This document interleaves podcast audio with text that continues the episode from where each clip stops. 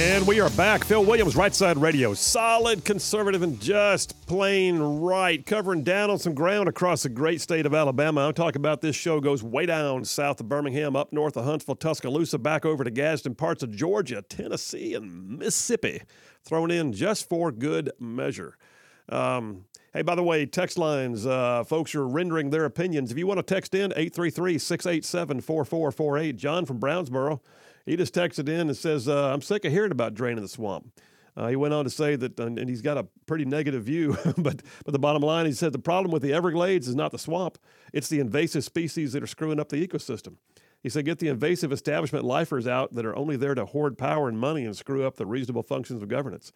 Um, I get it. I, I don't. I don't deny that uh, to some degree. I will say this: I don't think they're the invasive ones. I think they're just the old crocs that are still hiding in the weeds. And uh, and we need to occasionally, you know, call the call them out. Um, Tony from Piedmont just said uh, to John of the Triple Dipper. he, said, said something. I can't tell what he's saying. All things good. anyway, and he says basically love from Tony. so now we have our texters sending messages to each other for me to read out on the air. Does somebody want to propose to somebody? Send it to me. I'll propose for you on the air. Uh, that's that's that's funny.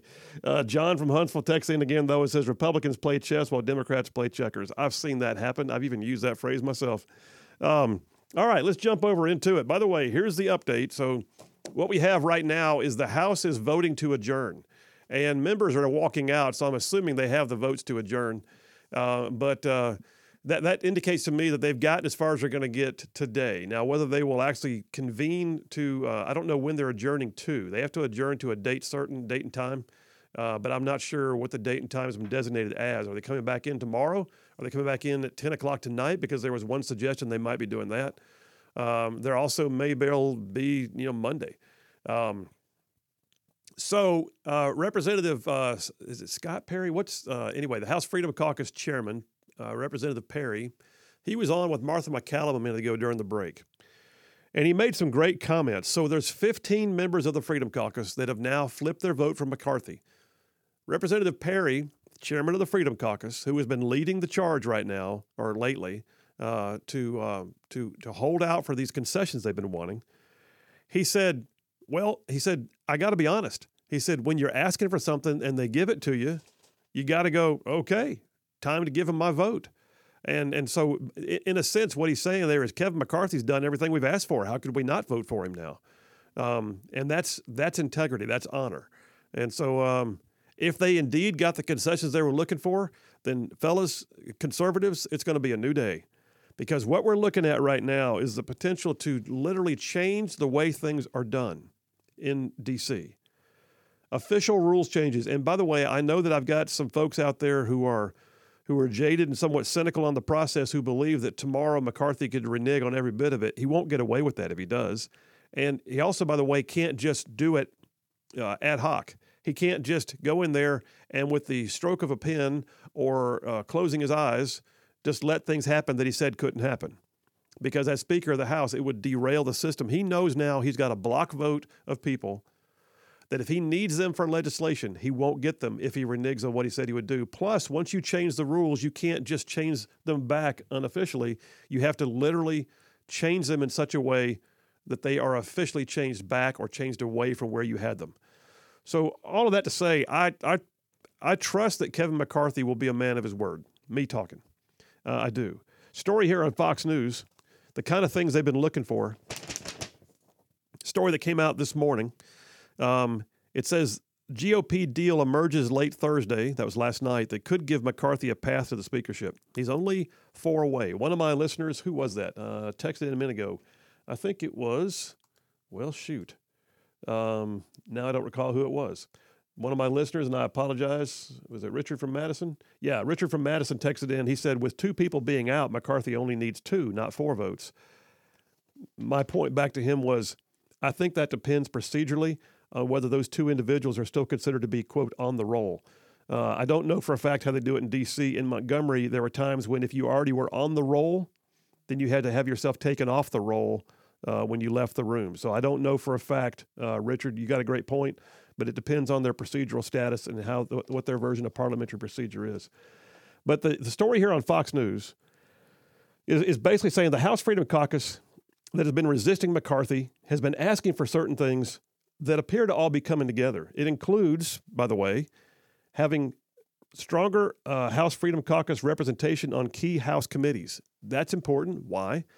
Because you want to know the most conservative voices have a seat at the table when they're talking about massive spending bills or when they're talking about um, you know more aid to Ukraine or when they're talking about the southern border. You want to know that the most conservative members of the body have as much of a say in the committee process, not just in a single vote on the floor.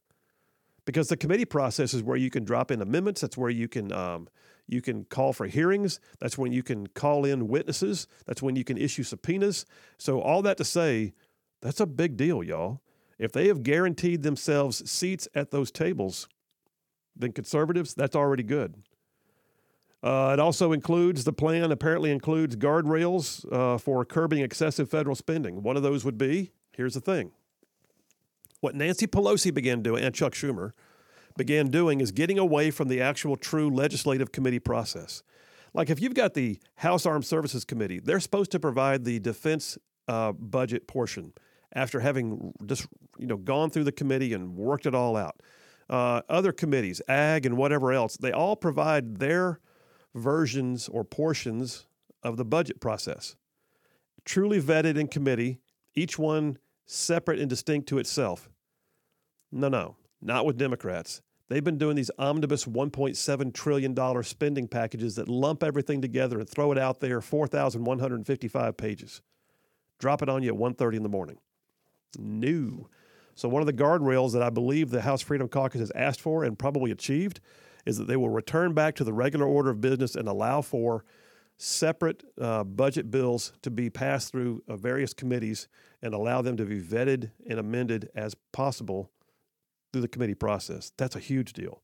Uh, that's where you get rid of pork and, and wasteful spending. That's where you find out things because it's easier to find it in a smaller version of a bill. Uh, something else they've been asking for they want the ability to remove the Speaker of the House if the Speaker of the House is considered to be doing a poor job. Nancy Pelosi had the rules changed in her favor. Can you imagine? I mean, if a Republican had done that, well, Pelosi had it changed to where you basically had to have a member of leadership, and I want to say you had to have like a uh, a, majority of the body uh, to be able to sponsor. I've forgotten how the rules were. The end result is this: the Freedom Caucus wants to know that if one member of the House believes the Speaker should be called upon to vacate the chair, that's the official term, that they should be allowed to make that motion. And that motion may get voted down, but they are still allowed to make that motion. Well, right now, the concession has been whittled down to five, five co sponsors. But it's apparent now that what we may be looking at is McCarthy may have agreed, we'll just do one. I mean, he knows at that point they still have to have all the votes of the body.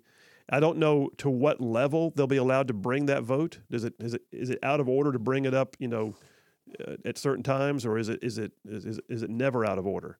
Um, like certain motions in procedure in the in the Senate in Montgomery, it was you know always considered uh, it was never out of order to bring a motion to adjourn.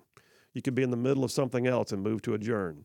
Um, it was never out of order to do a quorum call, meaning you didn't see enough people in the room. You could go up there to the microphone and issue a quorum call, and they would have to stop what they're doing and call the roll to see if they still had enough people to work. Um, so, all that to say, one man, one woman, make a motion to remove the speaker. So these are all been working on, and, and you know, you got different comments. Some of them have said, hey, we like this, but we want time to review the details because it's the way it's written up. We want to know for a fact that it will be implemented this way or implemented by this time or whatever. So, for instance, uh, Representative elect Ralph Norman of South Carolina said, This is round one. We have a ways to go. When he was asked if lawmakers would be working through the weekend, he said, Yeah, probably yes. Um, Scott Perry, House Freedom Caucus chair, tweeted late last night, We are at a Reagan moment. We're going to trust but verify. He said, The devil's in the details. We'll take our time to ensure it's right. Not easy. One way or another, the status quo must go. Well, they've apparently gotten there with the majority of them. I just saw a moment ago Chip Roy, who has been ardently in favor of holding out, holding out, and holding out, and made some of the best floor speeches that we could have asked for as conservatives. I saw him having a very cordial conversation with Kevin McCarthy. He's already switched his vote. He's one of the ones who believes that McCarthy has done what they've been asking for. Some of the ones who are still holding out Lauren Boebert of Colorado, Matt Gaetz of Florida, um, Andy Biggs of uh, Arizona, uh, and a couple of others who I am uh, less familiar with. We'll see. Um, now, one critique of McCarthy that he's been facing in these deals is his supporters have been saying he's on the verge of giving away too much to the Freedom Caucus. That, they believe that, that basically the Freedom Caucus is going to have too much power. And um, McCarthy rejected that idea. He rejected the idea when someone asked, would he be what they call a weaker speaker? And he said, no. He said, I'll only be a weaker speaker if I'm afraid of him. Well, that's a good comment. That's a bold comment. What he's basically saying is, I know who I have to work for. They're my people. And he's not, by the way, the speaker of the 200. He's the speaker for the 222 and the Democrats. At some point, he's got to keep the trains running on time, and he knows it. And that's going to mean working with all factions. Just the way it works. This is not a military environment. This is a political environment. So, anyway, good stuff there. Hey, uh, Boomer, I'll tell you what, take us to the break. We'll do that right now. I'll come back and fill you in a little bit more. Tony from Piedmont saying these deals need to be written down on paper. They are, man. It was issued in writing. So I think we're going to be getting there. The question is, can he get just the few more that he needs? And I still believe this has been good for the long haul. Phil Williams, Right Side Radio. Y'all stay tuned. We'll be right back.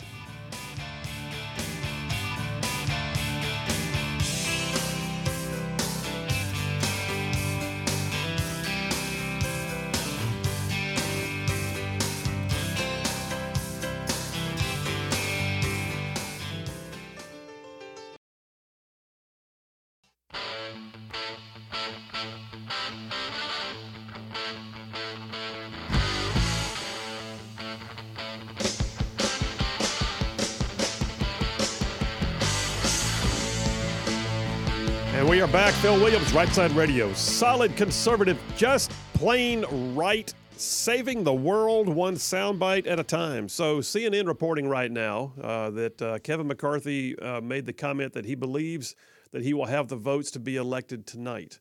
Uh, so I assume that means then that they adjourned uh, to a time certain this evening. So that means they're going to have uh, they're going to get a bite to eat, get in the the meeting rooms, and start hashing some things out. I probably hashing some things out with the final five. Um, and I would bet that the first meeting that has to happen is Scott Perry, the chair of the Freedom Caucus, head of the Freedom Caucus, has to go and meet with those five members and say, "What are you holding out for? What is it? What is it you want now?" And his comments earlier, by the way, indicated that he believes a few of them just have a flat out personality conflict with Kevin McCarthy and they just don't want him, period. That may be true. Um, at some point, though, you have to look at it. I mean, I go to court, and there are times when there's another lawyer in the room that I don't like personally, but I know that I have to work with them. There were times in the military that there were people there that I could just soon not have to deal with. And if we were out of uniform, I wouldn't be grilling burgers with them on a Saturday night, but I'll work with them during the day. Professionalism says you may have to do what's necessary at some point. Now, if they have a principled reason, I get it. If they're just holding out because of a personal grudge, it may be time to set it aside. But uh, McCarthy makes the point that he believes he will be able to get the final votes in by tonight. If that's the case, we'll seat the Congress. They'll probably all be sworn in and back at work on Monday. Um, so uh, we'll see how it goes. Um, procedurally, it's kind of interesting. Uh, I, I, I, I just, you know, I had somebody that texted me earlier, you know, um, Richard from Madison, about whether or not people missing reduce the number of the required votes. And, and like I said, I think part of that depends upon whether or not they are procedurally still considered on the roll, which is just an unusual circumstance you have to deal with. Um, there's a difference between adjournment and recess. So, are they truly adjourned? I don't know if the press is using their own word. The formal word might be a recess.